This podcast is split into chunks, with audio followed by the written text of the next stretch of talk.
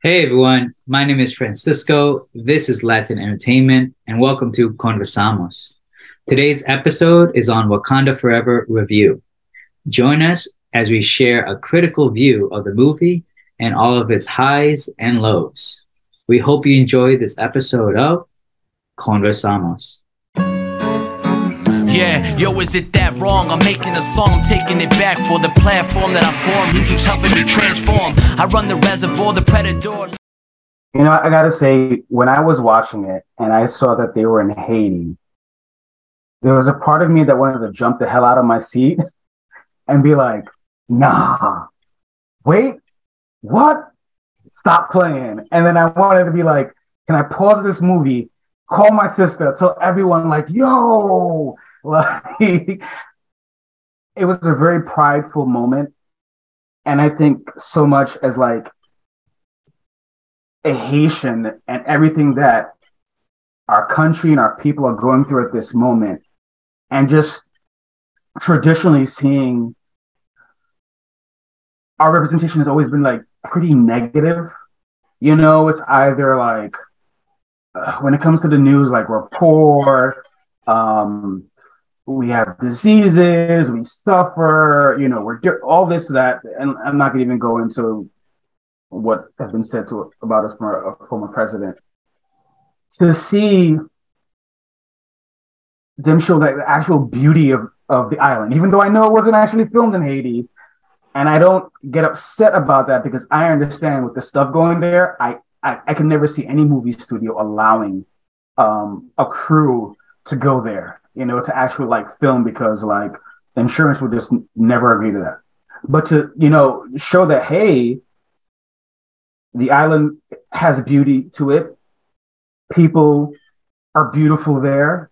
You know, people go to school there and want to be educated there. You know, to see that was like really beautiful to see, you know, the tie in. And I don't want to say like, sorry for spoiler, but like it's been like two weeks. So when you know T'Challa's son is there, and you know his his name is Toussaint, and I was just like, like I literally left the theater and I had to post on social media and like just give props to Ryan Coogler for what he did, not only in like um telling the story and kind of like memorializing Chadwick Boseman, but just like showcasing Haitians in such a beautiful light showcasing indigenous culture in such a beautiful light. Like, even though like they fought at the same time, it made you feel like, whoa, they showed beautiful things about like both cultures, you know, not made it like one side, even though like Namor is quote unquote like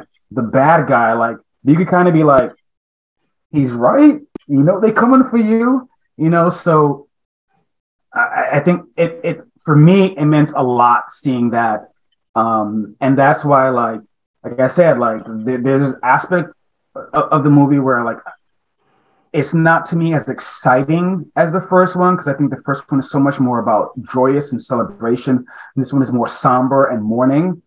But I like the representation and the story of, of these cultures so much more than I did um, in the first one. Yeah, I guess I'll go. Um, just to piggyback on that, I just want to kind of bring forth two points. The first being that one, when you show Haiti in the big screen, it's like, okay, I'm sure that folks are asking, okay, why is Haiti on the big screen? You know, what what it has to do with Africa itself and Wakanda, you know, the um, you know, fantasy city, if you will. And so maybe folks will, it gives an opportunity for folks and even myself to kind of go back to history, understand what happened throughout um, colonization and, and, and, and the big fights that happened and what role Haiti played in a bigger picture in history. And secondly, um, it really kind of kept on reminding me that, hey, Haiti is just not that country that's begging for mercy all the time, begging for money all the time, is poor all the time. You know, it's just kind of a sense of pride saying, hey, this is where we came from. We were strong warriors back then. And it's because of destabilization, just like other countries, Southern America and Central America, that folks were given guns, and that's what's happening today in Haiti. Folks are given guns, ruled by, you know, gangs that are supported by rich, rich, rich people in Haiti, and causing chaos. We don't manufacture guns yet. We have AR-15s in every corner. How did it get there? And as far as for myself, I think the identities that I spoke out and amplified was the first that I have to say this, right? Because people say, oh, it's a Latino film and Latino representation. And I really want to invite everyone watching this to deconstruct it because Latin is a homogenizing term that centralizes whiteness and centralizes a very colonialist view of identity. And in portraying and, and casting a dark skinned Mexican, first and foremost, was not even in Mexico do they do this, right? So here we have uh, a Black director, we have um, uh, completely people of color all, all over this production showing right that the work can be done the representation of native cultures can be done with responsibility with respect and as far as representing you know i'm not mayan I am um, from the indigenous people known as Nahua in Mexico. But as far as including myself in that representation of indigenous concept, I think it highlights a representation, a, a, people that have been forever been ignored by Hollywood, by cinema. And anytime we do hear about the Mayan culture, Mayan civilization, there's always some grotesque, uh, bloody, right? Very um, Eurocentric portrayal, like Apocalypto. Um, we want to remind remember that movie. And so I think in showing not just the cultural identity of the Mayan civilization, the Mayan people, which are living people today, but the language identities, I think, were really crucial in this film, where they actually cast um, Mayan actors and actresses who speak Yucatec Maya. So the identity of a Yucatec Maya speaking person is amplified and centered in this film. Um, the fact that Tlalocan is not a Mayan concept, it's actually taken from a Nahua language, but I understand, right? It's a Marvel film. And to uh, to highlight those Mesoamerican identities that have been forever overlooked and when they have been included in cinema, it has been to demean them and to continue this very racist you know interpretation of this culture i think to me it made me cry right? There's this scene where um namor takes shuri to tlalocan and that whole scene like yo like i was just crying because it's he remade right? They remade a mayan city and the ball game. You see the ball game you see the children. So i think a lot of us were evoked this this trauma right? That we always imagine what our lives would have been like had we not been invaded and disrupted by colonization. So I think a lot of us, our imagination goes wild, right? When we see that image and we see, you know, Wakanda and we see now a native city that has survived and is thriving amidst this colonial presence. Right. So I think I think in so many of I guess Western European cultures, like you know, death is this really like um sad, somber um, experience. And for many of us who experience that, it is. But to see this, you know, with you know uh, this portrayal of an of like an African culture and so many um, non um, Western European cultures where they celebrate life, and here they are like in this beautiful all white, and you know their movement just everything and it, it, it, was all about that celebration and so like i think for me it wasn't so much of like a change from the first one. I think it was more of a a doubling down on showcasing the beauty of that uh the beauty of african culture you know to be like we've showed you this and that uh of wakanda right but also we were telling stories of action and, and all these things. And here we're gonna pretty much start off this movie after this really sad scene to bring you this joyous scene and really just like highlight culture, see all these people just like I remember the first time I saw the uh the first trailer and then you saw them moving all in white and I was just like that hit me and I was just like I'm sold. I mean, I was already sold. I was just like, wow, that that that scene is just so like iconic, you know. And then later through the movie, showing them as as like a culture and a city, and you're just like, you don't think about it in the moment, right? You're just all in there. But I think they do such a good job to the point now.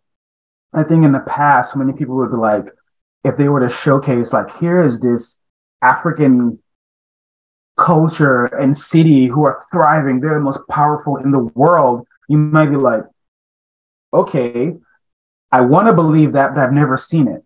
And then now you've seen it and you see it even more this time. You don't even think about it. You're just like, yeah, Wakanda.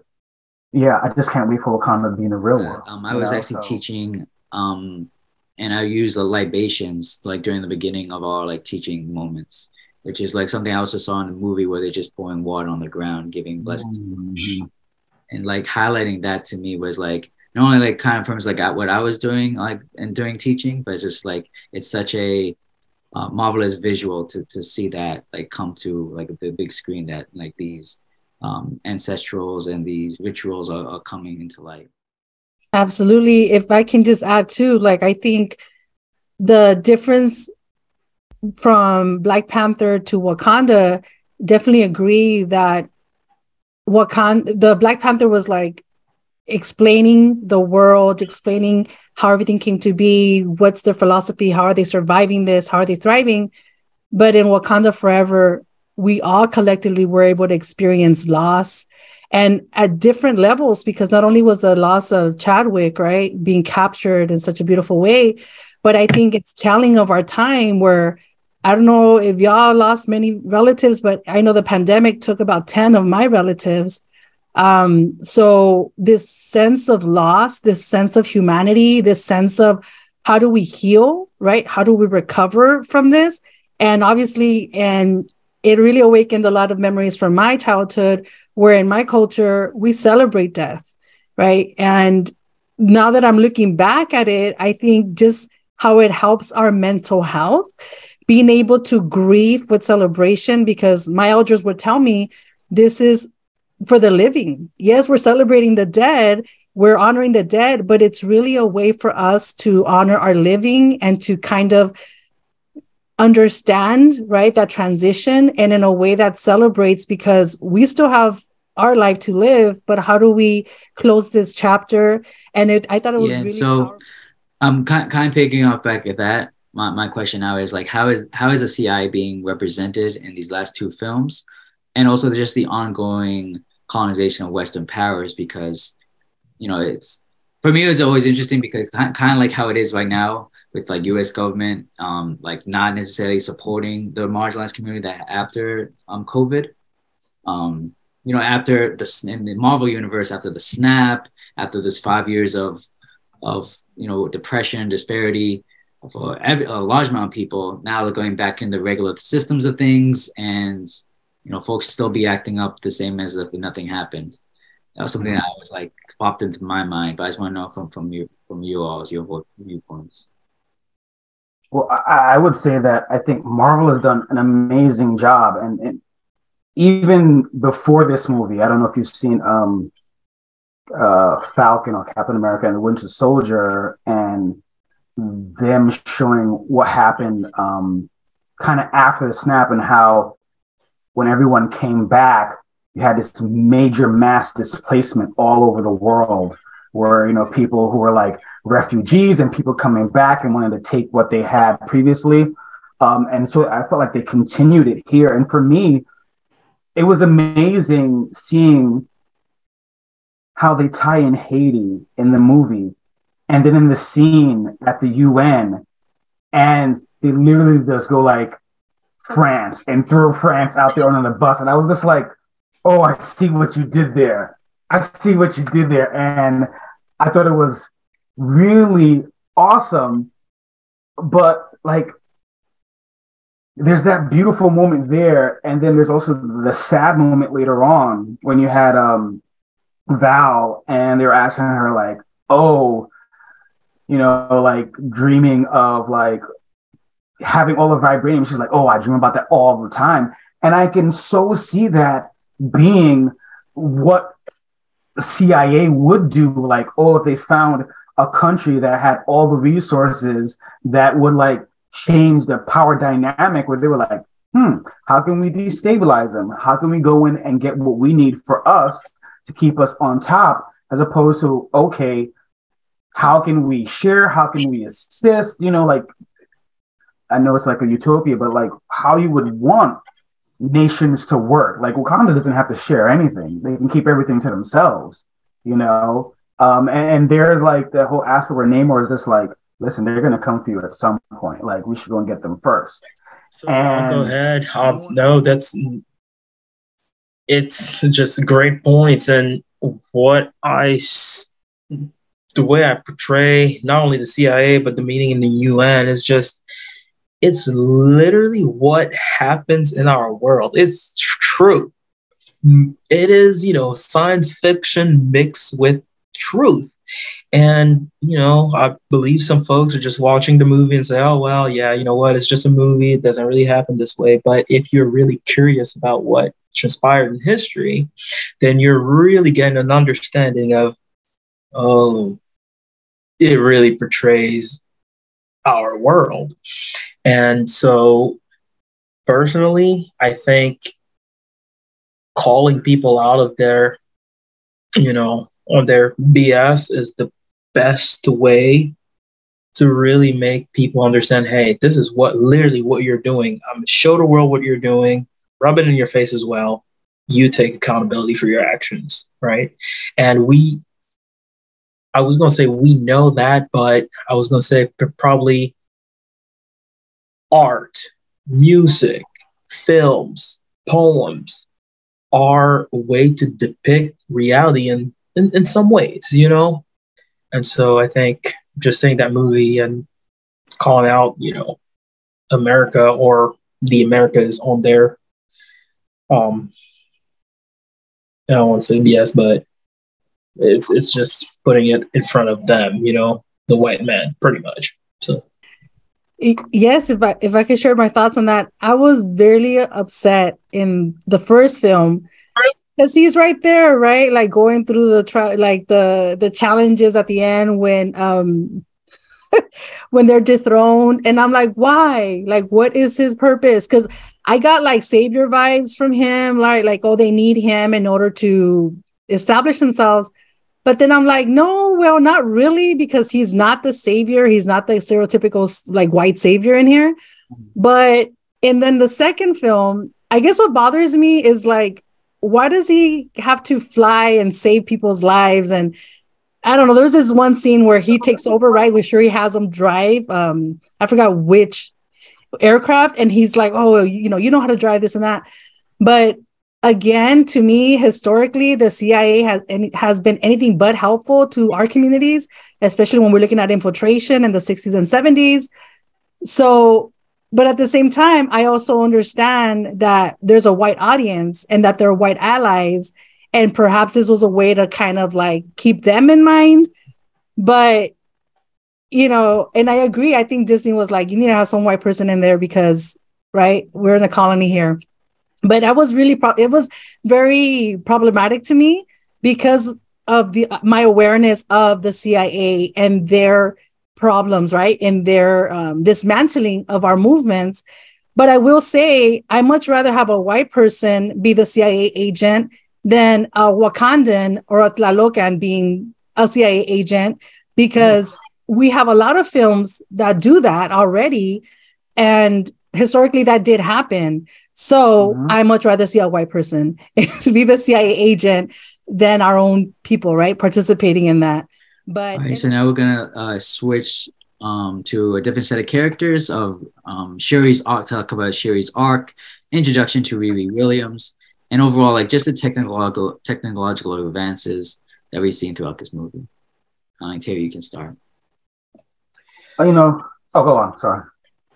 Oh no, I was just gonna say, like, um, just for the technology itself. I mean, back in historical times, I think about the technologies that we've had, you know, astronomy, you know, and I know about the Mayans because I think they're probably the most prominent, but you know, advertised in you know our era, but they already had a way advanced, you know, astrology, mm-hmm. um, astrological science, um, and also Africa with all the um, resources, natural resources that it's got as a continent.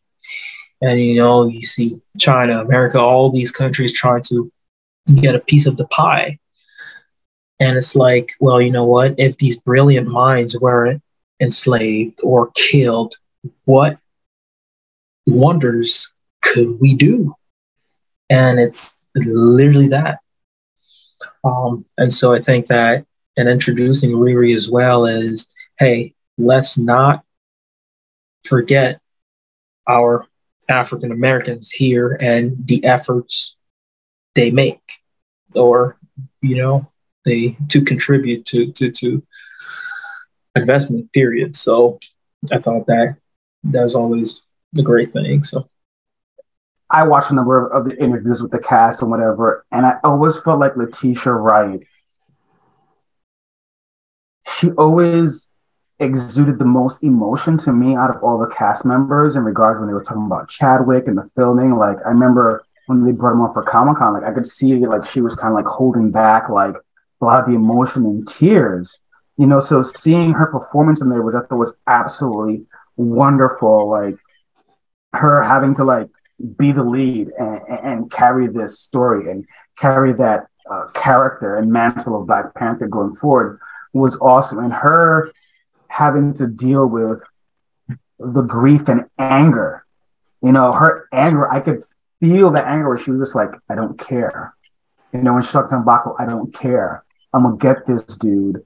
Come up. I was just like, oof, I feel her, but like, you know, her did, I think they did a really good job when they brought back uh, Killmonger for her to see him in the ancestral plane and her to be like, oh my gosh, like I'm in this state of like you know, when you talk about your stages of grief, she's in that stage of like anger. And that's who she would see and that's who she connect to. Um, and then she finally got into that stage of like acceptance, you know, and she's like, hey, I'm this person now. My family would not have wanted me to do these things. And, you know, at the end, she was like, no, we need to, you know, be allies. It was their power and their technology. I'm like, I don't think anything that he said gave it away. And when he was explaining it, it was just their source, uh, vibranium. You know, I that's the way I took yeah. away. Um, but I think too, I think definitely what Kevin said about the technology.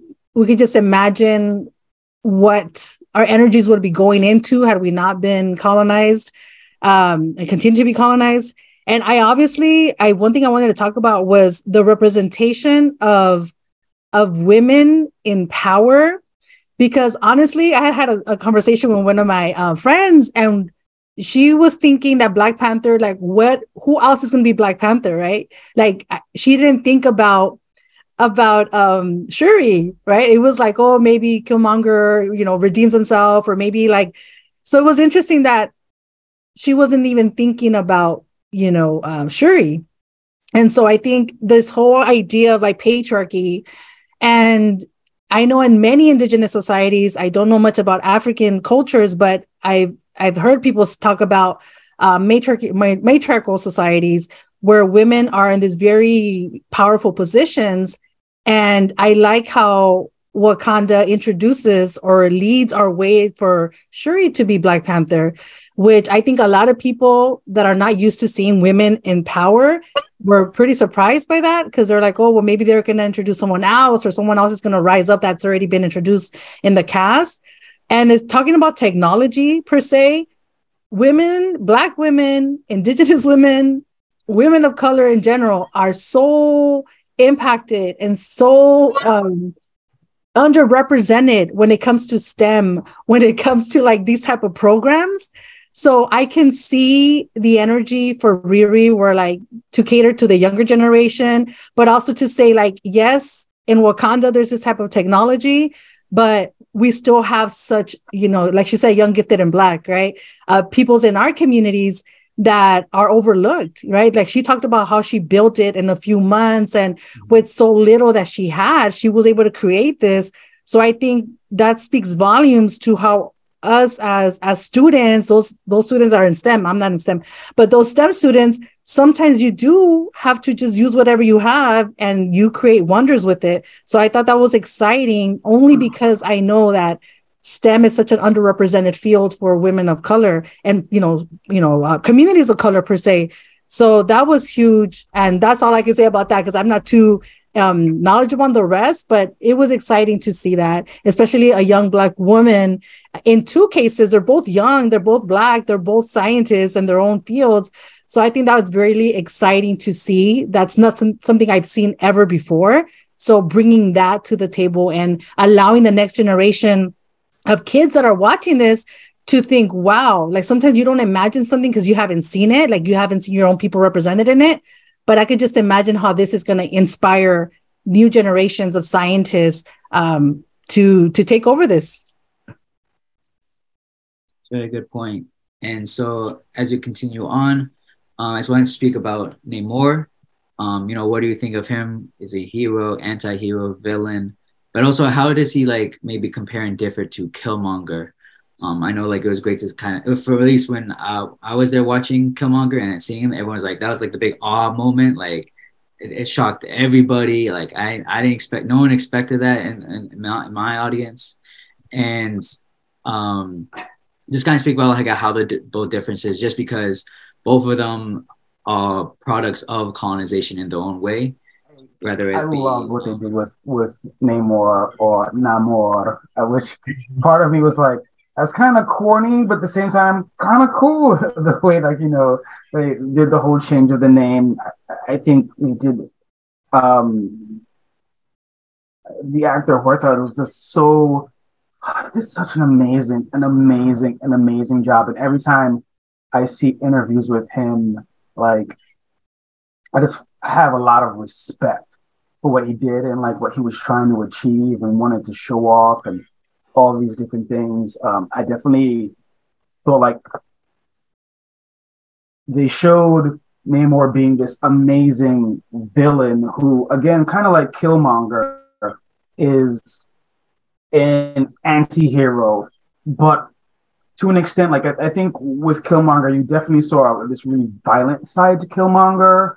Um, which you could say is like, hey, one that was um, created and fostered by him being part of the U.S. military, him in like growing up in the conditions that he grew up into, and like you know, um, uh, I think it was L.A. and you know back then with like gangs and all, all those things.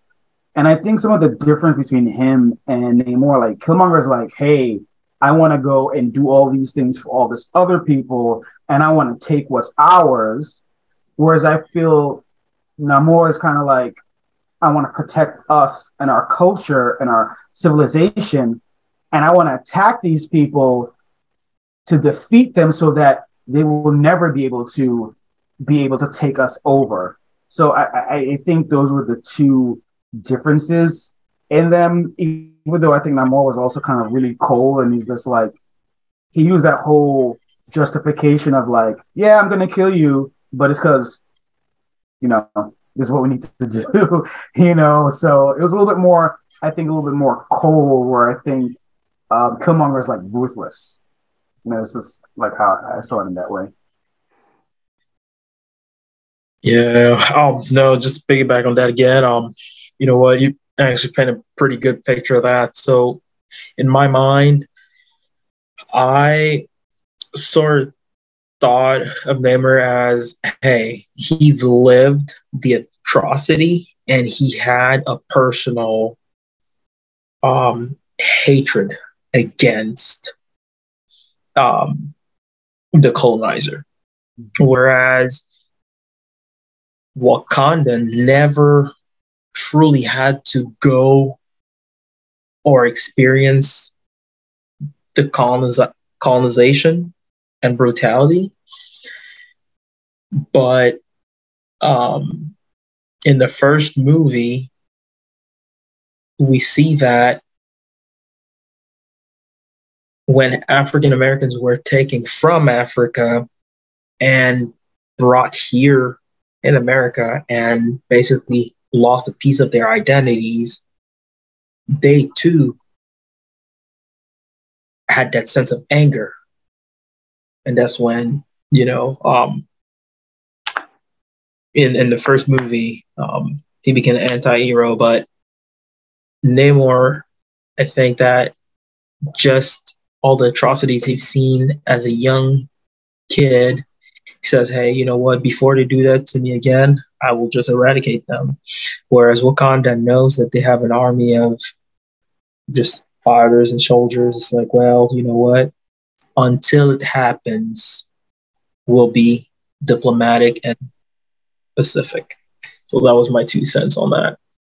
And I got to say that also my wife, she's native from, well, you know, the suburbs of Oaxaca, probably four hours away from Oaxaca.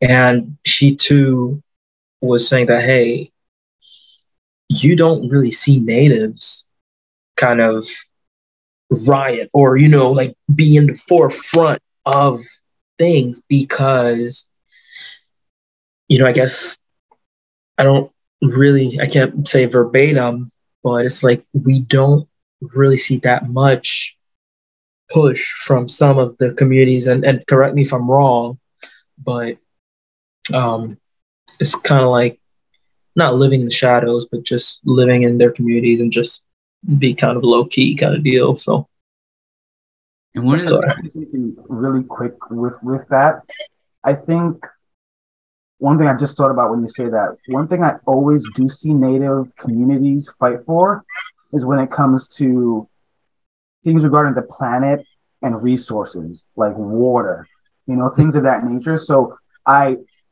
felt a connection when they're like, hey, we understand they're going to come for vibranium in Talokan, you know, so I, I can see him like, okay, we're going to go and we're going to fight because like they're trying to take our resources right there.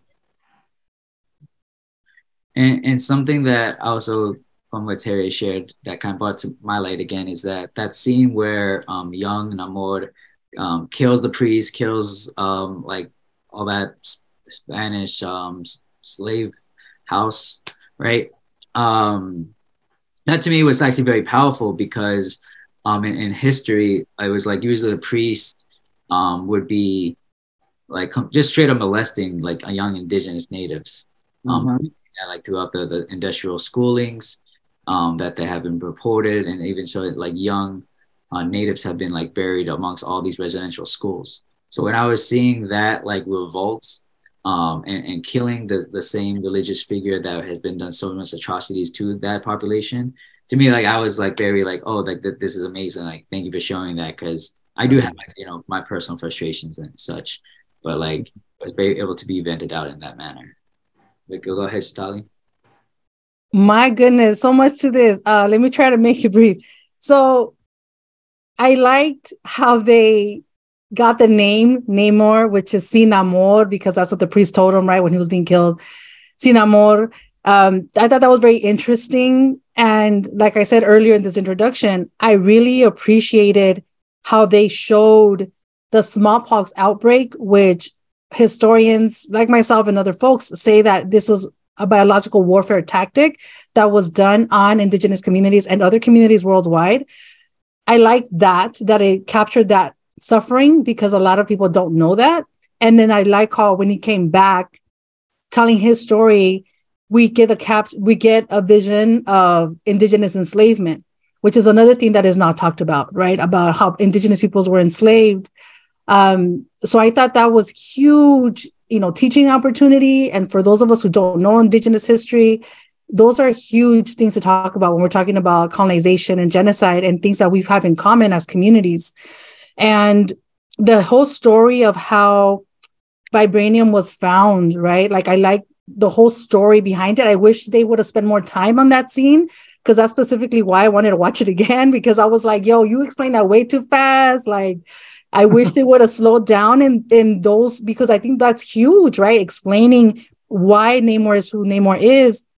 So I think really powerful, but it also, um, to piggyback what you all was saying, as far as resources, you know, indigenous peoples today in many communities, we have had to fight for basic rights to even water. Where in Bolivia, years back, if you watch another film called Even the Rain, it talks about how they were were companies were private, you know, the water privatizing water sorry where people indigenous folks couldn't even collect water from the rain because that was privatized and they were being um, criminalized for that.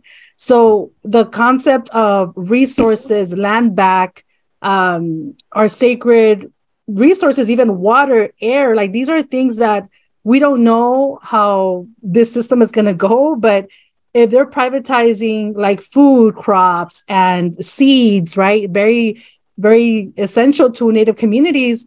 It's really sad to think of the them privatizing water or other natural resources that we all need to survive.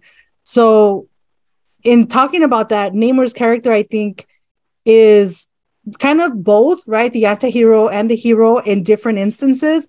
But I will say this. I like how when he first meets uh, Queen Ramonda and and Shuri, he doesn't come with angry. He doesn't come with war. He doesn't come trying to attack. He comes in saying, "Wow, you exist. My mother told me that y'all existed."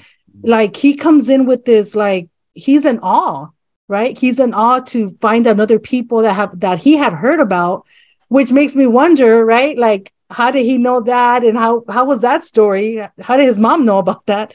But anyway, so I thought it was interesting how he first comes with this like, wow, like this is this is unbelievable. This is happening, but then it's like your son endangered us. He's exposed the world to us.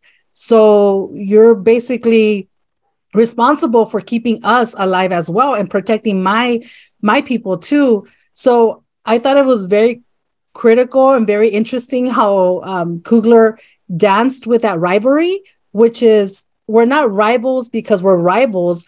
We're rivals because we're both equally powerful in different domains. And that whole film to me was like, how do we sustain that without overpowering each other, without dominating each other?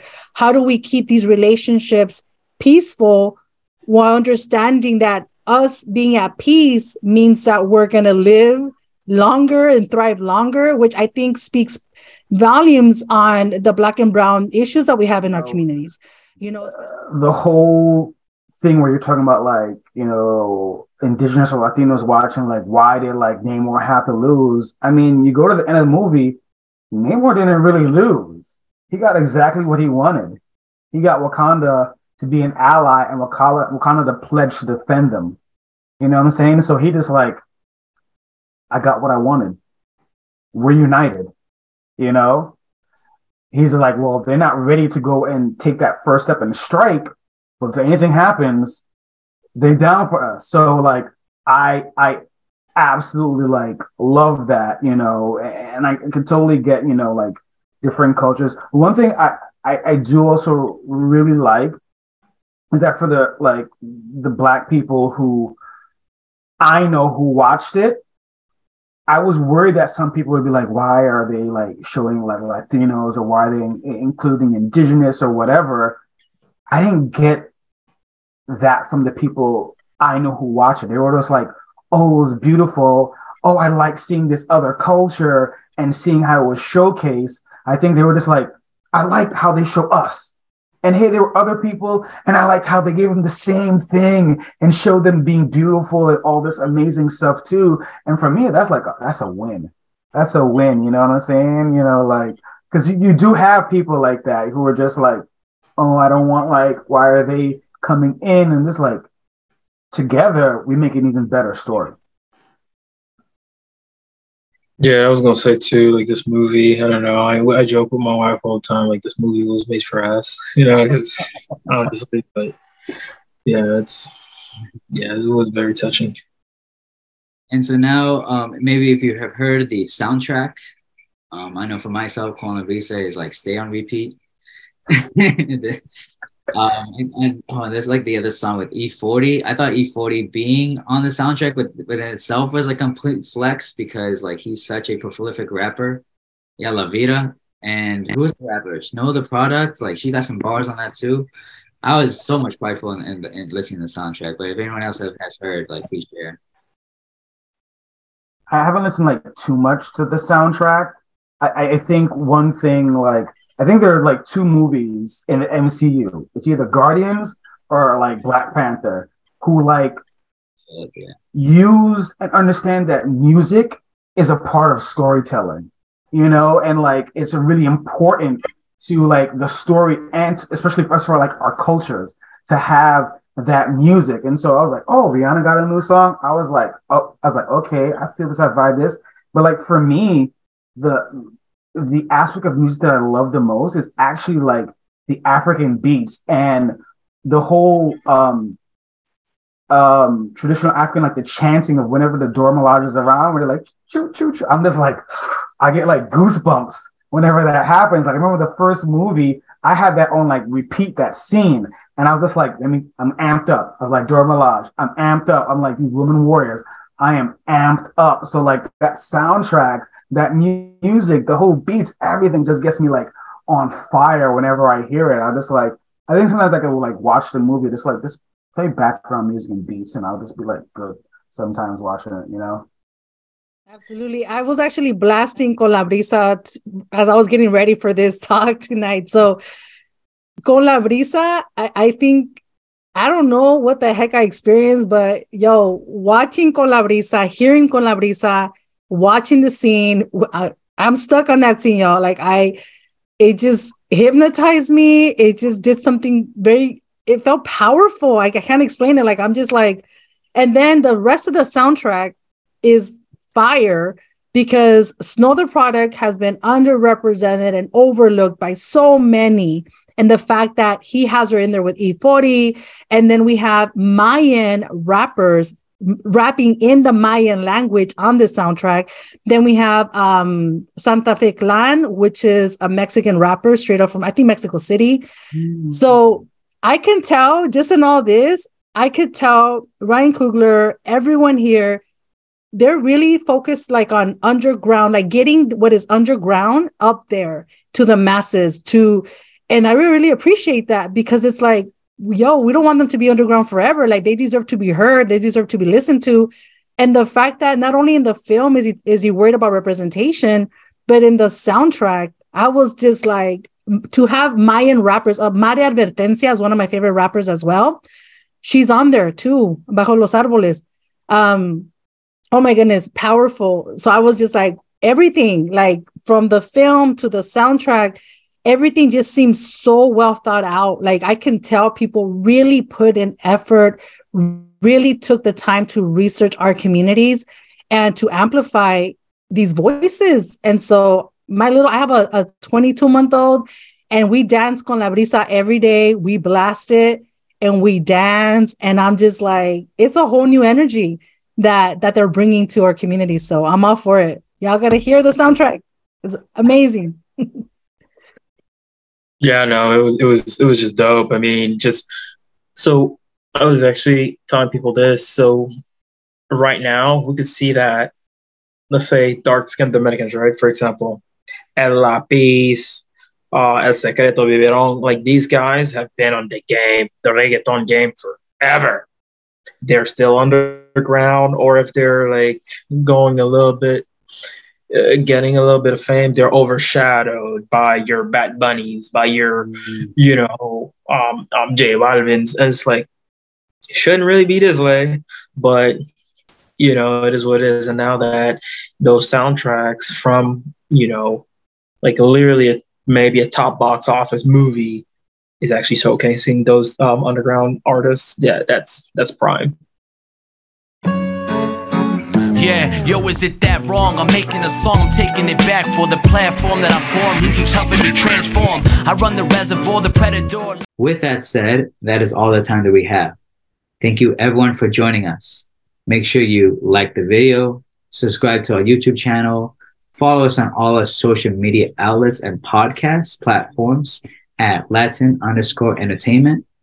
And check out our website where we center the Latin American diaspora on Abya Yala at www.latinentertainment.org. Tune in next week for another great episode of Conversamos. Yeah, yo, is it that wrong? I'm making a song, I'm taking it back for the platform that I formed. Music's helping me transform. I run the reservoir, the predator.